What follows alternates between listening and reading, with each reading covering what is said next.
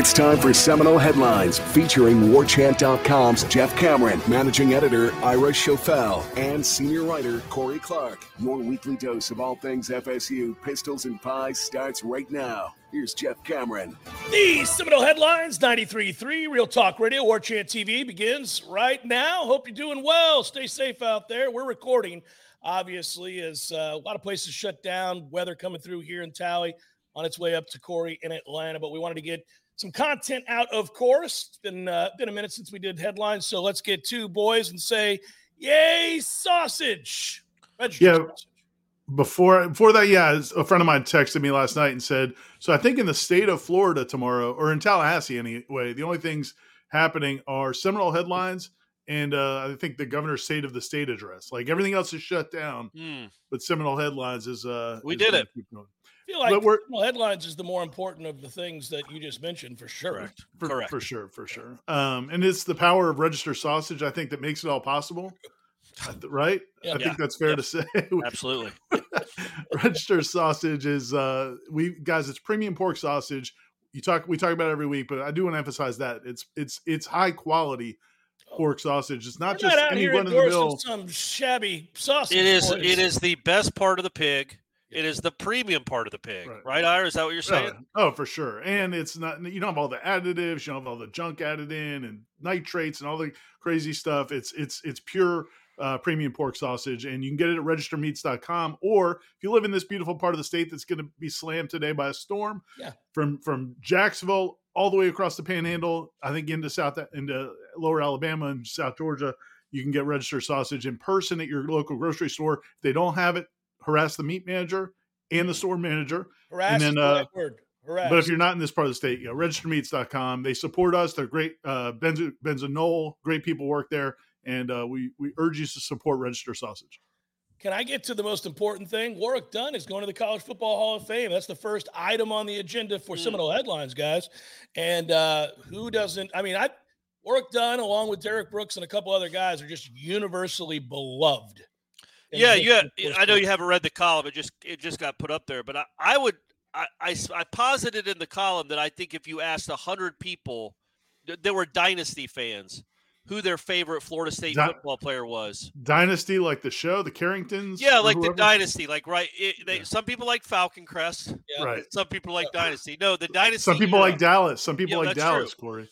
Um, I think Warrick Dunn is gets like 50% of the vote. Like I think he's the runaway favorite for dynasty era fans of their favorite football player. Obviously a lot of it had to do with what he did on the field because he was unbelievable starting his first game as a freshman. But then also the story, the backstory, Charlie Ward, his mother uh, being tragically shot, uh, shot and killed, him having to be a dad to his siblings, all of it. And then what he's done afterwards. It's amazing. I just think he's one of the most beloved Florida State, maybe the most beloved Florida State football player of all time. Yeah, he's in the discussion. Charlie Ward, it's him. Yeah. And, and, and Derrick Brooks and the guys like that. Yeah, who all were amazing players, amazing human beings. Um, Warrick Dunn's story is documented across the country. It's it's remarkable. He's made every Florida State fan and graduate and supporter yeah. of any kind very proud. Very proud. I mean, I, I, you're right, Corey. I think it's interesting. You know, I'm not besmirching any of the other guys, but I bet you if you if you talk to Nole fans and they're traveling and somebody's like, "Oh, who's your all-time favorite?" No, they bring up Warrick Dunn pretty quick because they're beaming with pride about who he is. Yeah, yeah, uh, yeah. I also like that Corey mentioned in the column. This is something we he and I talked about through the years because it's something that's not really ever talked about when people talk about Warrick Dunn because obviously overcame great family tragedy, great humanitarian, what he does for single mothers, all of those things are amazing. And he carries himself in a way that seems very classy and uh, you know, kind of he, he's got a calm demeanor. He's not a real fiery guy.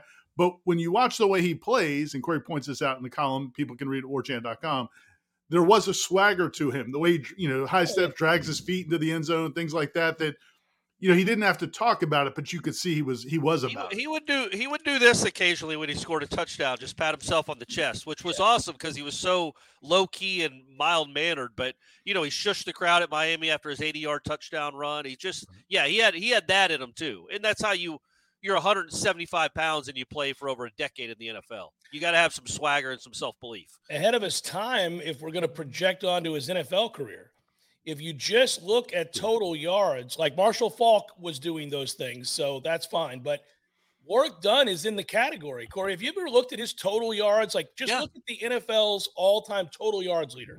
Yeah, because obviously that is the more effective stat because he caught so many passes out of the backfield. But if you look at those numbers, uh, man, his place in the game certainly it's debated about whether or not he should go to the Hall of Fame. But that's that's being ahead of your time, and yeah. at that size, it's crazy that he was able to do that. And it's cool that he so he does get this rightly earned uh, recognition to be a college football Hall of Famer. So he's number nine now for Florida State players. Bowden makes ten. They also claim Mudra I don't like hey, that they claim hey, Mudra. It's hey. ridiculous that they claim Mudra. Hey, he coached at Florida State and he's in the Hall of Fame. Well, then Bill Parcells Mudra. is a Florida State Hall of Famer. You know what I mean? He coached at Florida State too, but Mudra almost got the program disbanded. Um, he did great things before Florida State, but yeah. So he's number nine. We'll see who number ten is. I would assume it'll be Peter Warrick. Should be the next one on the list, but we'll see. has to be. Would seem seem likely. Yes, absolutely. Well, congratulations to Warrick. Though. And then uh, Jordan Travis because clearly he was one of the most important football players that's ever lived. So he Can should we, be in the College Football Hall of Fame soon enough.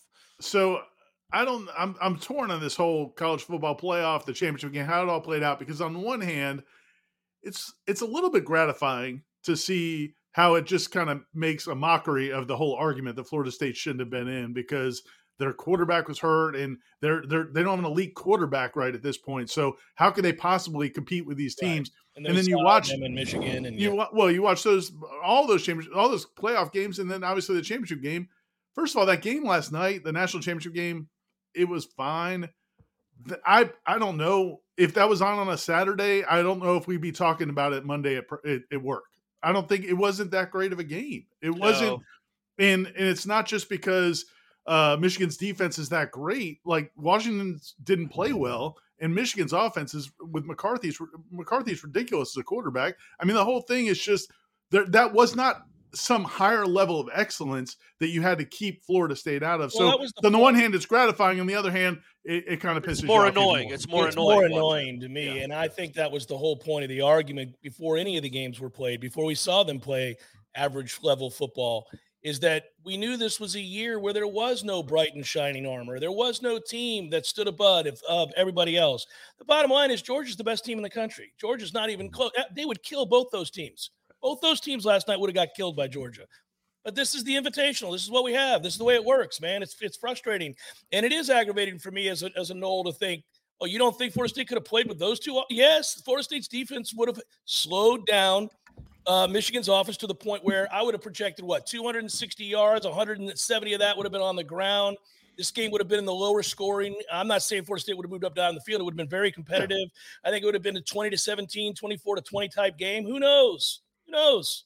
Florida State could have yeah. won that game. Yeah, just Michigan, like Florida it would have been, just like it would have been against Alabama, just like it would have been against Texas. Like Florida State, even with Tate Rodemaker, absolutely hangs with those teams. Absolutely hangs with those teams. They would not have been an embarrassment to the sport. No. If they had been in the game, which people kept acting like they were going to be TCU, which is what drove most people the most crazy, is that TCU didn't have a Jared Verse and a Bethune and a Deloach and a Braden Fiske and a Renardo Green and a Zari. They weren't loaded with talent on the defense like Florida State was. That's what was so infuriating about it. Now, would they have beaten Alabama and then beaten Washington back to back? You don't know. Don't, we don't know. know. We'll never know. We didn't get the chance. But they they would not have embarrassed the committee and embarrassed the sport if they were in there, which was so, what was so uh, infuriating about it. To a point where you've got to elevate one loss teams above yes. them because they're clearly so much better and so much yeah. better, more equipped. The whole thing that that part of it, I don't know, man. I just Greg Sankey got what he wanted, so like he's he's high on the hog. Uh, he's not going to be upset about it. I do wonder if any if the people and maybe they do because of the fact they've come out with so many statements Good since Lord. the fact they can't that, stop apologizing. They're telling on themselves every the day. ESPN. There's another statement or some sort of a, like pseudo right. apology. It's funny, and then they try to push back and push back like, "Oh, this is this is a travesty. What's happened with the vitriol towards? Oh, get the hell out of here with that nonsense. What do you think was going to happen? I also, I, I want to I want to see what that FBI investigation comes to. Like, yeah, I want to see what those threats really were or is it the Greg McElwain threats? No, that's what Jim, fired. Jim McElwain. That's what I was going to say. Is sorry. I didn't realize Jim McElwain was on the college football playoff committee. Yeah. Yeah. Look, Because I mean, yeah, I mean, they may. I and look, we were probably you guys were too. I was copied on some of the emails that people sent to Boo Corrigan and complaining, and yeah, people were mad. I don't know that people were like doxing them and like you know showing Oh. up outside their house, but hey, I'm not If making that light of happened, we're not threats. about that. Of course, we're not Yeah, we're not about that. making- Nobody and I condones nobody any of that, that. but don't don't cry to me in the press about angry emails and tweets. it felt very convenient to come out come back with that now after the playoff has turned out the way it's turned out. It was ridiculous, and, and I mean, as somebody, and you guys have been on the other end of it too, but as somebody who gives an opinion on a daily basis as a talk show host for 26 years, I've had some crazy emails. Ooh. I mean, so what? Right, yeah. So what? It's what happens. What are we But Jeff, doing? these, these are volunteers. These yeah, are all they're volunteering volunteers. their time. And he- he's like, I don't know. I don't know if we're going to get people to volunteer in the future. I don't know. It's going to be hard. Who would do it? Uh, all these angry FSU fans, and and be a man and just say it. Don't be out here like insin. Just, just say FSU. Just do it if you want to take your shots. That's the whole thing about all this. You know what you did. You know why you did it, and then you treat us like we're effing stupid. And that's the that's the worst part. Get the hell out of here with all that nonsense and all this.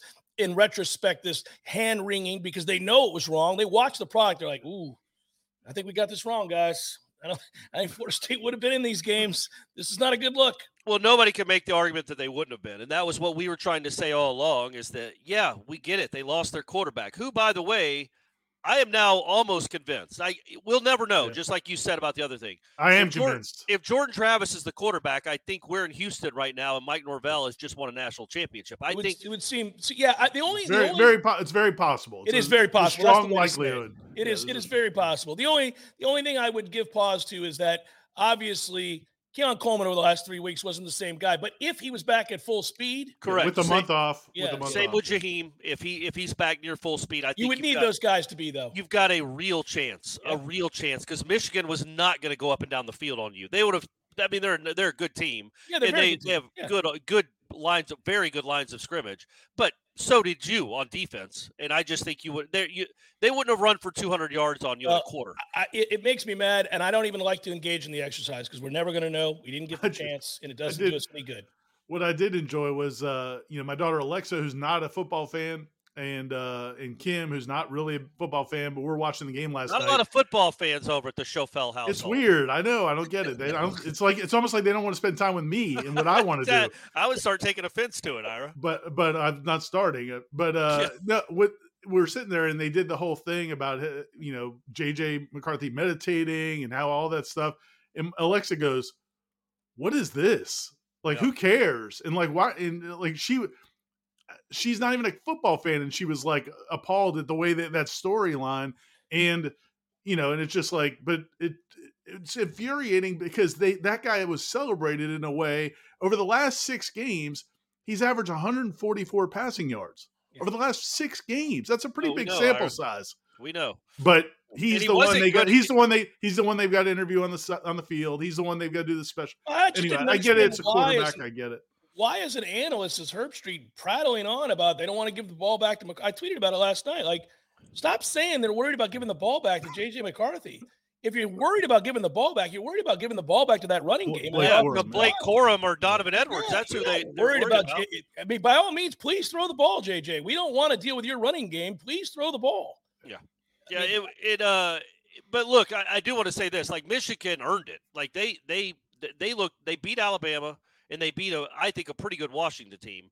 Um I thought Penix was, Also, I thought also Penix their head was, their head coach was suspended twice during the season for cheating. Hey, so, so you the, the word like the word earned might rub people a why little. got to but way. I mean they they were In terms of what they were, they're a good football team. they're a clearly. good football team. They're gonna have a bunch of guys drafted. They went 15 and 0. Nobody's That's- arguing that. I think fine. all the four teams that made it are good football teams. I think Georgia's a really good football team, and I think Florida State's a really good football team. And that was the point. All those teams are really, really good, and we have an effed up playoff system. And for the first time ever, they excluded the undefeated Power Five champion. it will be better next year because if you win your conference, you're in. But we'll we'll see how it goes. I will say I'm a little bit miffed that what if Florida State finished sixth in the AP? Yeah. Tied for six with Oregon, Uh, right? They should be fourth. Why why are they behind Texas and Alabama?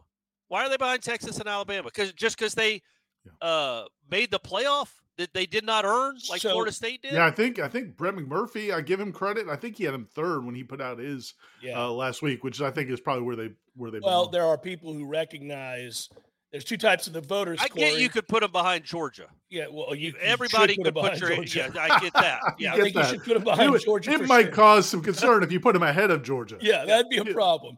Uh, but there are two types of people who voted: the people who recognized the Orange Bowl for what it was—a sham exhibition game that Florida State didn't bother to participate in, and then others who took it as a you know an affront and they thought that it was a shameful thing, so they weren't going to put him in the top five.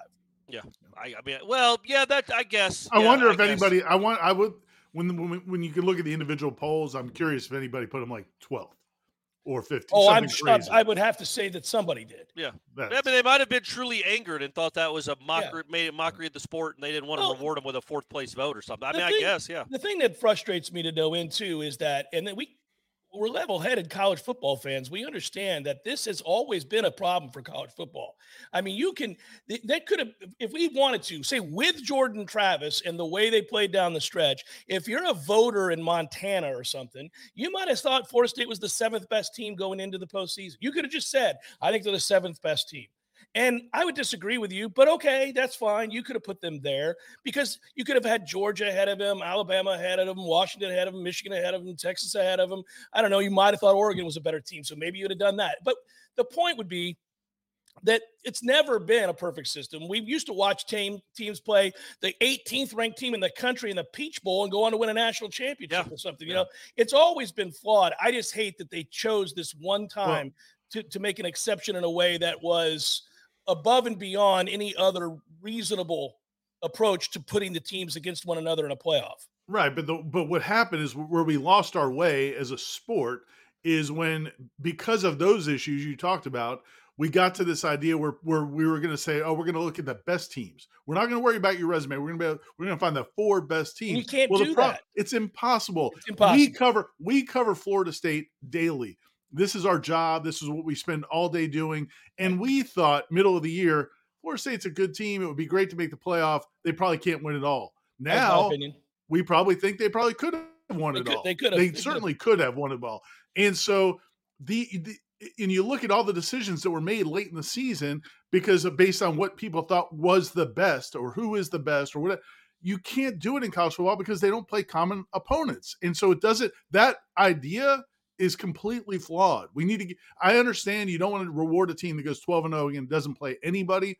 That's fine. Like That's Liberty? one situation, but you can't do it with all situations because when you're talking about really good teams, how do you decide? Yeah. I mean, it's just, it's you impossible. can't. It's ridiculous. That's why it should have always been best resume. Right. That's what it should be worded. That's how it should be worded. I get that you don't want to say most deserving. Best resume almost takes all the guesswork out of it for you. You can actually use some metrics and define use metrics to define your vote, not just the eye test. If you said best resume, then a 13 and 0 undefeated a, uh, conference champion is in. They have a and a win over LSU, Yeah. uh, and a win over another SEC team, and a 10 point win Well, over a don't- 10 win team. Corey, why wouldn't you want to say most deserving? Because Uh, It's, the same thing. It's the same thing. been I most think. deserving. Yeah, but Well, they but they yeah, the- put in the they put in the in the the letter of the law their rules that it was just best, which was the mistake they made ten years ago, which was Which you- just stupid. what you don't want is you don't want to have a, a 12 and 0 or 13 0 team has to get in because they're 12 and 0 or 13 0. Right. Liberty shouldn't be in the playoff. Right, right. But these teams that are on a similar footing, yeah, you can't decide who's Right. better. I mean, it's, and and you know, and again, I I I still think if Jordan had been healthy, there's a good chance they don't get in unless they started blowing people out. But if they were playing the way they were Right. playing, They kind of in that stretch, offense, yeah. they might have got left out anyway. Which And would have here's been what insane. here's what you wonder is that I don't think the defense plays as well against No, I agree. If Jordan Right. Travis is if Jordan Travis is healthy. right. So So, they they may may win- still win by ten, but it's Right. it's twenty eight to eighteen or something. Like the fact that that defense rose up, it looked like the eighty five Bears, and they didn't get rewarded for it. Is something that's- that will always always bother me. I have to give Coach K credit for that whole argument, Yeah. right? Remember, I mean, he spelled it out. Sometimes this is how you find out what kind of team you are. What Somebody has know? to rise up. What does he know about sports and athletics and winning things and what matters? He doesn't know jack squat. Certainly a far cry better example than roll it out there, Roy Corey. That's for sure. How dare Seminole you? headlines on 93.3 Real Talk Radio War Chant TV continues. Hey, headliners, Ira here. We had the idea a little while ago to start selling headlines merch for the best podcast listeners in the world. That's you guys. But I had no idea where to get started. That's why I'm so glad we found Shopify. Shopify is the commerce platform revolutionizing millions of businesses worldwide. Whether you're a startup using your man cave or you're IPO ready, Shopify is the only tool you'll need to grow your business without all the struggle. You could be selling satin sheets from Shopify's in person point of sale system or offering Yay Sausage t shirts from Shopify's all in one e commerce platform. And once you've reached your audience, Shopify has the internet's best converting checkout to help you turn them from browsers into buyers. What I love about Shopify is how no matter how big you want to grow, Shopify gives you everything you need to take control and take your business to the next level. This is possibility powered by Shopify. Sign up for a $1 per month trial period at shopify.com slash warchant. Go to shopify.com slash warchant in lowercase now to grow your business, no matter what stage you're in. Shopify.com slash warchant. Seminole Headlines returns now. Head to YouTube and search for War Chant TV today to catch the show live or on demand. Now, here's Jeff Cameron, Ira Schoffel, and Corey Clark. Seminole headlines 93.3 Real Talk Radio War Chant TV. By the way, uh, circling back here real quick, guys, um, to Warrick Dunn. Of the all-time Noles, Corey, where do you place Warrick Dunn? Uh, I'm talking about ranking on performance while as a player At Florida State. at Florida State only. I mean, I I think you could make a really good argument that he's the best offensive player they've ever had. He scored he led him in touchdowns Yes, in three separate years, including his true freshman year on a national championship team. Um, he was, you know, he had he still holds some school records with 100 yard rushing games. Dalvin was really flipping good though, and so was that's Peter what- Warrick. See, so that's yeah. it's it's it's tough, Well, man. this is- It's tough. Ira, Ira, I think I know what you're going to say. Tell me if I'm wrong. So their numbers are numbers, right? And we look at those empirically. Alvin Cook was a better running back than Warrick Dunn. and that's the challenge because I mean, you think about what I mean. It's hard to say who's better, but yeah, Yeah, man. Here we go. not- Who has the best resume? well, I Who's mean, here's the thing. deserving of the Who's the title. most deserving of that title. I mean, I wasn't watching Florida State as closely. I covered one game in in '93 season. I didn't cover Warrick's whole career, and I wasn't around it like you guys were. But I'm imagining he had a little bit better offense, an offensive line than what Oh, Dalvin? Cook was playing with. and so, I mean, you think about those. Few- I mean, those years with Dalvin where he just he was the entire offense. He almost Yeah. won the, the game against Clemson by himself. Yes. Uh, that So- was not a good Florida State team. So you look at the physical skills, and Dalvin's pretty special. Freakish. Um, but then you know, look man. at what they did in the NFL, and I think Dalvin's been a better traditional running back, maybe. But Warrick Dunn's oh, career Warrick in the career in the NFL NFL. is better than Dalvin Cook's. Yes. But but I mean that's what I'm saying. So it's hard to say who who actually was better. Like Warrick Dunn clearly was good even with the Bucks, and he was. I just think if we look at physical tools, Dalvin had more to work with. Dalvin was a freak show in terms of strength and and, and speed. And I, I Yeah. don't- It, but Warrick was a freak kind of in durability. Like the fact that he never got hurt is at that size. Yeah, there it's a good conversation to have. It's it's first world problems, right? Like who's your better all-time running back, Warrick Dunn or Dalvin Cook? That's a good it's a good school you get to cheer for when that's when that's the conversation. Well, and the thing, whenever this happens, whenever we've ever had these discussions, and if I have them with fellow Noles, I'm always like, I feel uncomfortable because if you get into a heated argument about it, you're going to end up having to disparage. Yeah. And Warrick Dunn was a players of all five foot time, and I'm not nothing. Do it. Warrick Dunn was five foot nothing, hundred Yeah, nothing. Couldn't even yeah. played for Jimbo. Yeah, you don't you don't want to do that. No, I just think what makes him so unique is one of the things that makes him so unique is he was joining a loaded football team that was number one in the country preseason. yes, they That were. they thought he would be redshirting or he would be a corner. a corner. He had never played running back, I guess, in his career because he'd been a quarterback, and they thought he was going to be a DB. And by the first week, the best football team in the nation was like, "Oh crap, who is this kid? What this kid's going to be on the field. Marquette, you're going to have to. I know you're the USA Today Offensive Player of the Year. You better transfer, buddy, because Yeah. this kid's better than all y'all. And then he ends up being on the on the field in the final drive of the national championship game. Like that's a cra- that's a crazy ascension. I think it's fun to have the conversation. Okay, let's just say in the time that the three of us have covered together, and I don't mean just War Chant, but I mean we've all been on this beat for a long, long time. Like, how many times have you guys have we been at practice and thought, "Oh, look at that! It's very rare that you see a true freshman and within a week or two go, well, they're going to have to play him. Like, Look at, Yeah. look at this dude. They're going to have to play. Uh, Jalen Ramsey, I remember Jalen Ramsey. I think all of us inside the in, indoor practice facility were like, holy hell, look at Well, this. Well, Rashad Rashad Greene too was a Yeah, guy that Rashad I was thought fluid in I a repo- and here's the difference: we only got to watch one practice a year back Right. then.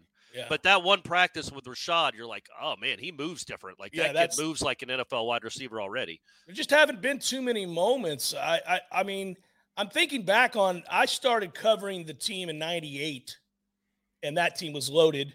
They won it all in '99, obviously. And I remember looking at. I mean, I'm trying to think about true freshmen though, where I thought, "Oh, that that dude's going to start." Yeah, it doesn't happen much, uh, and luckily it doesn't have to now. Especially not uh, on loaded teams. It's uh, you know, I felt this similar when I saw Keon Coleman. I'm like, hey man, that guy's pretty. First time I saw him, I'm like, that guy. I think that guy's gonna play. It's I going to think work they're- out okay for him. I think they're onto something with this guy. And Um, apparently, uh, there we go. They right now, Ira, I think, have 14 scholarship wide receivers. Uh, if you include the freshmen and the kids that have transferred in with Malik Benson and uh, other kids' names, Brown, Jalen Jalen Jalen Brown. Brown. Jalen Brown. I think they're up to 14 scholarship wide receivers right now.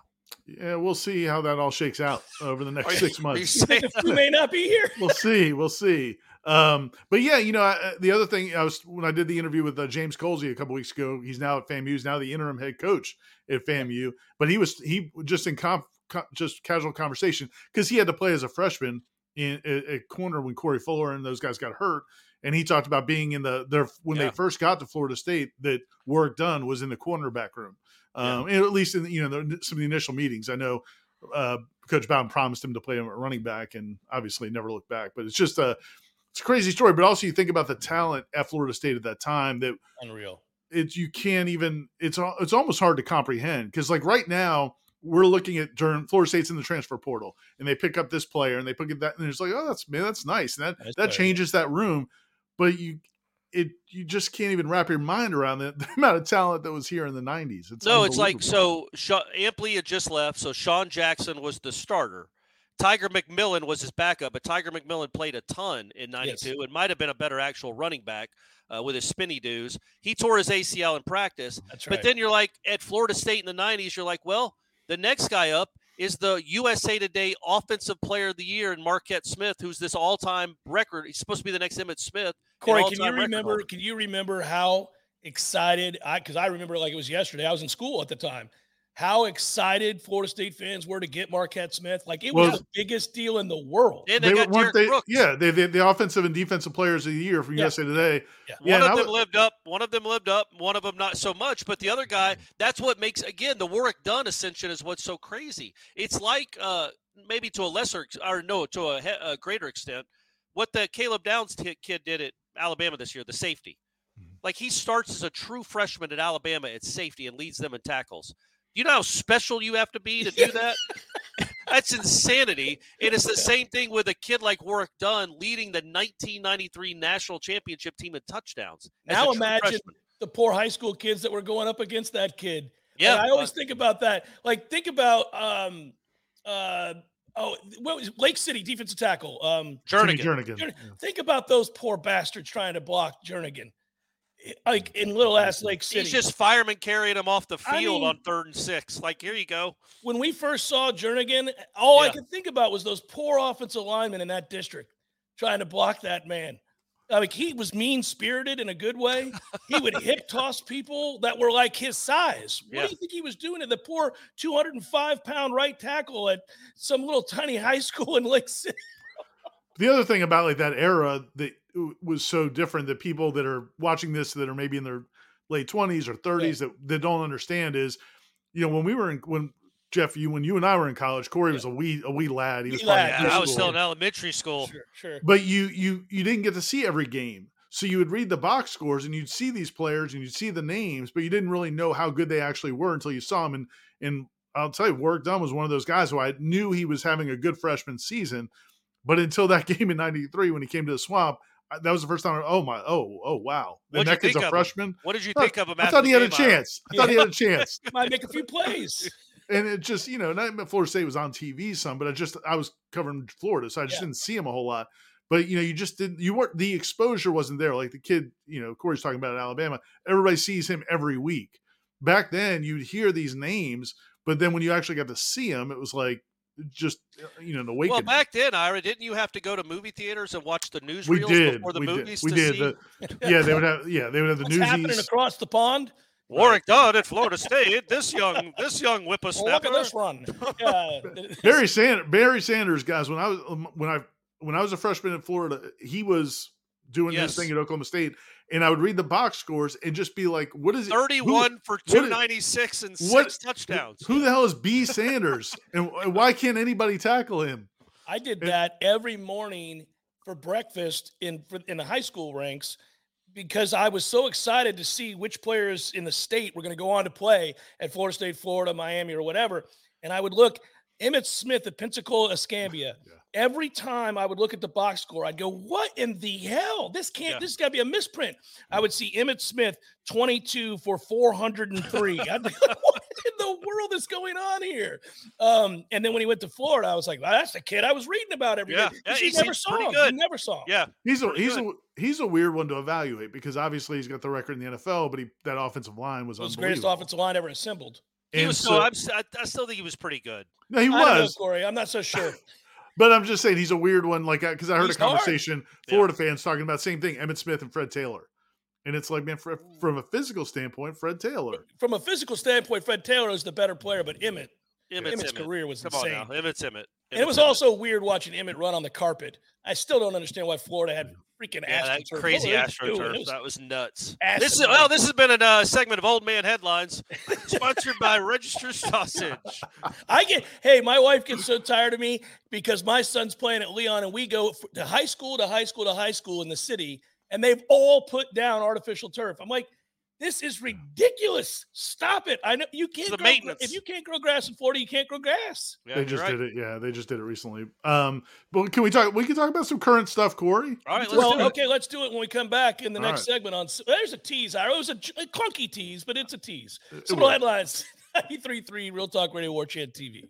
Seminole Headlines returns now. Head to YouTube and search for War Chant TV today to catch the show live or on demand. Now, here's Jeff Cameron, Ira Schoffel, and Corey Clark. All right, Ira, on the back of that tease, what was it that uh, it was contemporary that you wanted to talk about with Corey? Well, just this. No, not just Corey, but you too, Jeff. You can ta- Oh, partake nice. as well. Um, well, I'm happy to do so.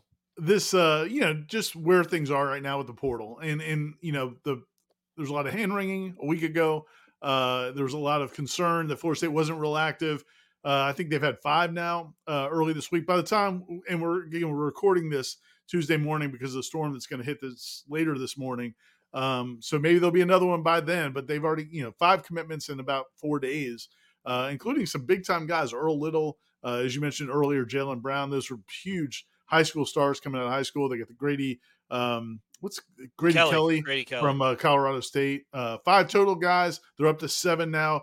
And you know, we had this conversation a month or so ago where we didn't know how many guys they would go for in the portal, but they've had more attrition than they probably expected. That's true. And it looks like that number is going to go. You know, it, may, it might go into the teens. It it ha- it needs to. Uh, well, I don't. I mean, uh, who knows, right? Uh, you're right. I, it's certainly going to go to double digits, Yeah. but I don't think they expected as much attrition. I think that's right.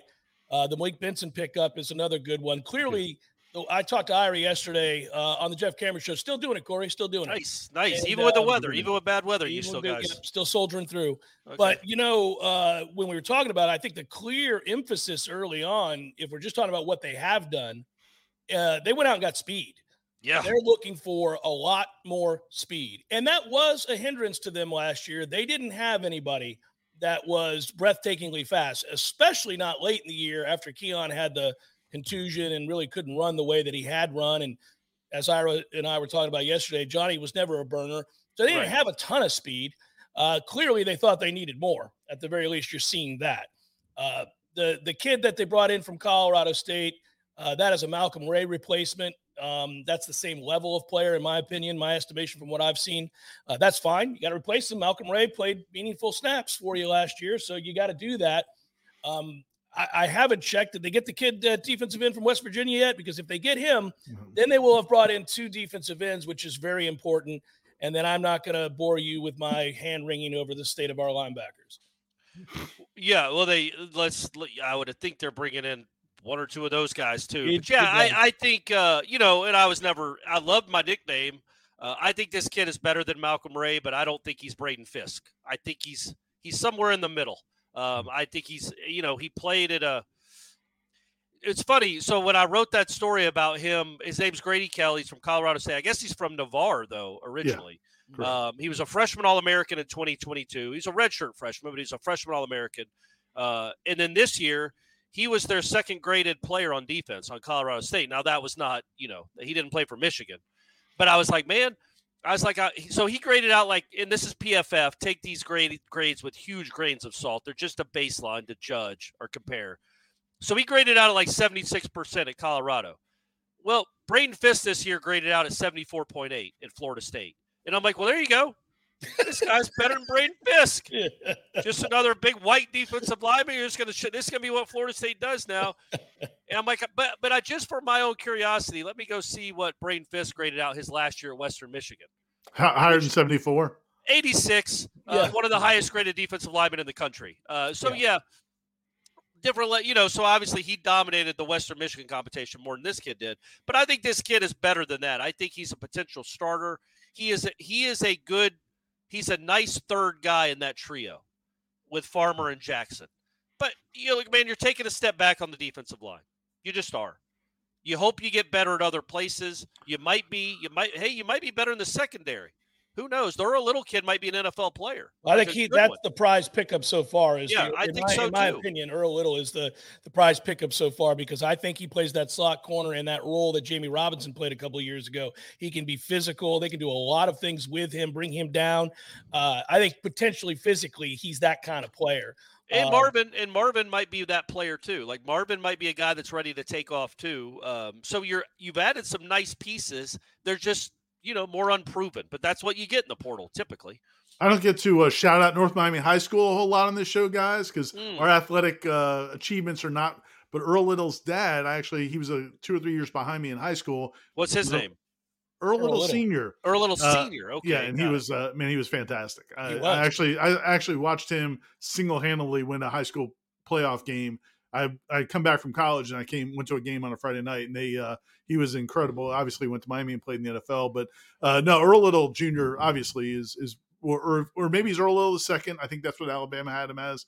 Either way, he's uh he's an impressive kid, and I, you know I think when you when you talk about the defense, Jeff t- talked about what they're doing on offense with adding speed. I do wonder if this is going to be a team that you know we came into this year expecting the offense to kind of carry the defense maybe a little bit and I don't know if it played out that way, but I think really. next year it may need to. You know, it really may need to because you're, you know, you are going to be taking a step back in some positions. The front seven, they're going to have to do some incredible work in, in, what's left of the portal to to have a front seven anywhere close to as good as the front seven was last year. I do think the secondary is going to be really good, but too. that front seven is going to take a step back, and so you may have to score more points. But you also look at it and you think, okay, the the beauty, the cool thing is we don't know what Marvin Jones Jr. is. We have no idea. Right. Like he might end up being a Jermaine Johnson, Jared Verse type, just wonder kid. We, I mean, I'm not predicting that, but there's a possibility that happens. So there is. It's not like you're getting Gil. He's not Gilbert Edmond. He's not a guy that's just a guy. Right. He's we a guy not. that we could be. Hope not. Yeah. What, that's what you're hoping for. You know his ceiling. You think yeah. his ceiling is much higher than just a depth piece. Um, so he might end up being a star to go along with the other guy that I think, if he keeps improving, Patrick Payton could be a star. Well, now all of a sudden you got two pretty good defensive line, two DNs that are you know draftable. Yeah. You got NFL. That is, is up the gut. I think eh, I was talking about the yeah. defensive line eh, rotation, and then also they don't have any linebackers right now, so they, they they've got to find a couple that they feel very good about experience, size, speed. Well, proven linebackers, right? Like we think Nicholson might be a guy. I think, I think Cryer might cover. I want to see him get better and better. There's yeah, uh, but that's what happens. That's the natural course of things. He yeah. could get better and better, but yes, they don't have a proven plug and play. Remember, they had two guys there this year that played a thousand games between the two of yeah. them. I mean, De- De- De- Deloach and Bethune, in essence, were like you know five year starters. I mean, they played a ton of football in their career replacing those two guys is going to be difficult. It's been my concern. I've talked about it a lot for some time. Uh, but you now don't have the luxury of all of that experience and all Right. of that veteran savvy. You've got a developing player who didn't play a lot this year in Blake Nicholson. I don't think Omar Graham is suited for this level. People might disagree with me. One thing, Uh, real quick on him, he did. Um, I did talk to him at the Orange Bowl, and he said he was hurt all last year. So I don't know. We we if that's true, and I don't think that, he if li- that's true, I don't think he would. Li- I don't think he would lie about it. He said he. calling- I'm no, no, I'm not. No, I'm I'm explaining why. Yeah. I said if that's true, and I said I don't think he would lie about it, but I don't know the extent of the injury. But he did say he was injured all season, and so that'll be. And I to the point where I said, so you should be fine in the spring, and he's like, I don't, you know, I don't know. So I don't know if maybe he needs to have a procedure done or, or what. I don't Wow. know, Oh. but you know we haven't seen him you know we he played a couple of games as a, as a true freshman last year he was just a redshirt freshman and he was playing through something so i just want to say that i think the jury's out on, on omar graham Um, but but the bottom line is, and and I won't go down the list and disparage everybody. I the bottom line is they got to bring in some some veteran presence here, some kids that have played Yeah. some football, and and I and, and they have to have the requisite size. And I I just haven't seen it. I've been frustrated by it. They've got some opportunities. Let's see if they cash those in. If they are able to get the kid that went into the portal yesterday from Alabama, that would that would change things. That'd be Well, pretty remarkable. Yeah and i think if you get one veteran linebacker uh, Cryer's intriguing to me I like Cryer. I, I agree with you because he about does have Cryer. the size Yeah, I, think- I think Cryer is about the one that I am hopeful for right now.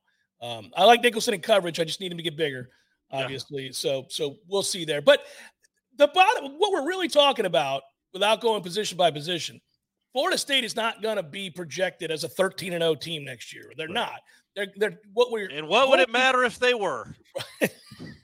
what does it even matter? what you're hoping for is that, and uh, Corey, I know this was your concern. You don't want to take a massive step back. You don't have to go 13 and 0. It's hard to do. Um, but you do have to be somewhere in the neighborhood of nine and three. Yeah. So, you know, or something akin to that, right? To sustain momentum and continue to recruit well and all of that. And we know that this is their first really good recruiting class from the high school ranks. So if you want to sustain this upward mobility in that realm of recruiting, you can't go seven and five.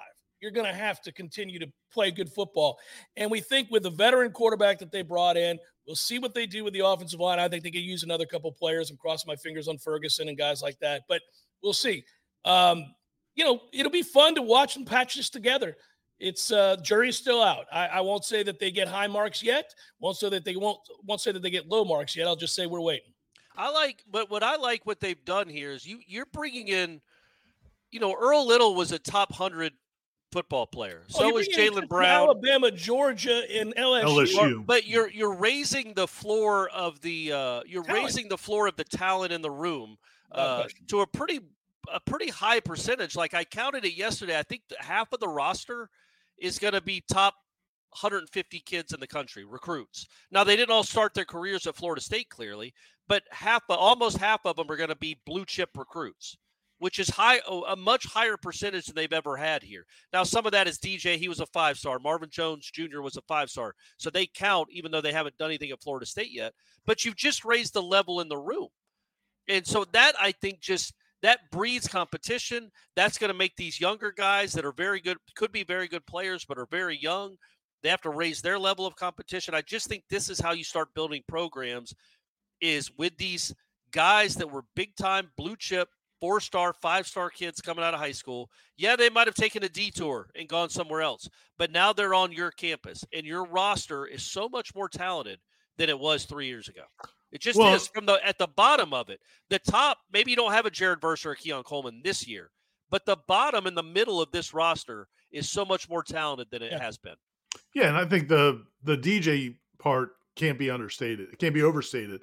I mean, It can be understated. it can be understated. It can't be overstated. I think it's a huge deal. Yeah. Um, you know, you, you go into a you just when you look at that offense and not knowing what Brock Glenn is going to be next fall because we only saw him in these two situations where he was kind of thrust into an uncomfortable situation.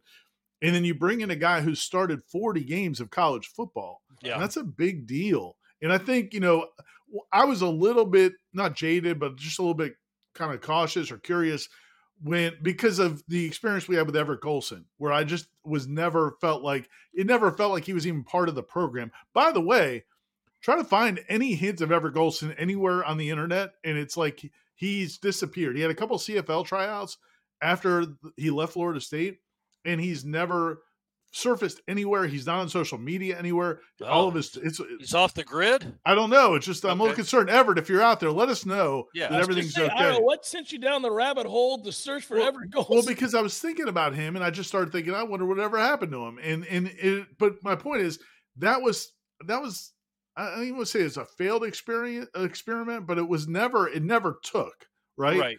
And I think DJ is much better. I think he's got a chance to be much better than that. And I think it's it's it changes my outlook on the season. I mean, I I was I thought I didn't think they were going to take a huge step back. I thought, you know, look, man, they, they could go seven five, could go eight and four, somewhere in that ballpark. I think DJ and and and some of these pieces are bringing in now give you a chance to be in that 9-10 window, which now, man, you're knocking on the door to being, you know, in the conversation. And there is a chance, weirdly, I know this is crazy uh, uh because Keon and Johnny are going to both be in the NFL. The wide receiver corps as a whole could be better, more talented, let's say, than it was this past year because it was so top heavy. It was very. Like it was yeah, but that top heavy was incredibly. Pretty, it was yeah. incredible. Well, the top was awesome, but then you're playing Pittsburgh with nobody. Right. And then Keon wasn't the same the second half of the season, and you had nobody to really fill that role. Now you're going to have Hykeem in his second year. You're going to have Malik Benson, who looks like a freak. The, he was the number one JUCO player in the country. You have the Jalen kid from LSU, Jalen Brown, and, and, and also your guys Destyn and Kentron and and and Vandrevius, like all these guys coming up, is going to be so much competition. Well, that's the part. There's going to be right so there. much competition that whoever ends up being the starter is going to be damn good because you're going to have to hold off guys that really think they can play and That's should be. What we talk about with championship level depth and infusion of uh, talent. Corey, you were talking about raising the talent floor. You know, it's when you, and again, this is uh, this is going to be perceived taking shots, but if you look at some of the people last week who left and went, and, uh, I wish them luck. But you're seeing schools like Rutgers and Southern Miss and East Carolina and other, and then you look at what's being brought in. I know it's not apples for apples, but you start going, oh well, they're bringing in a kid from Georgia, they're bringing in a kid from LSU, they're bringing in a kid from Alabama. They're bringing, you start getting excited. You start seeing the the raised there in terms of talent. You're absolutely right, which creates that fierce competition. Let's get to headliner questions. We'll do it next.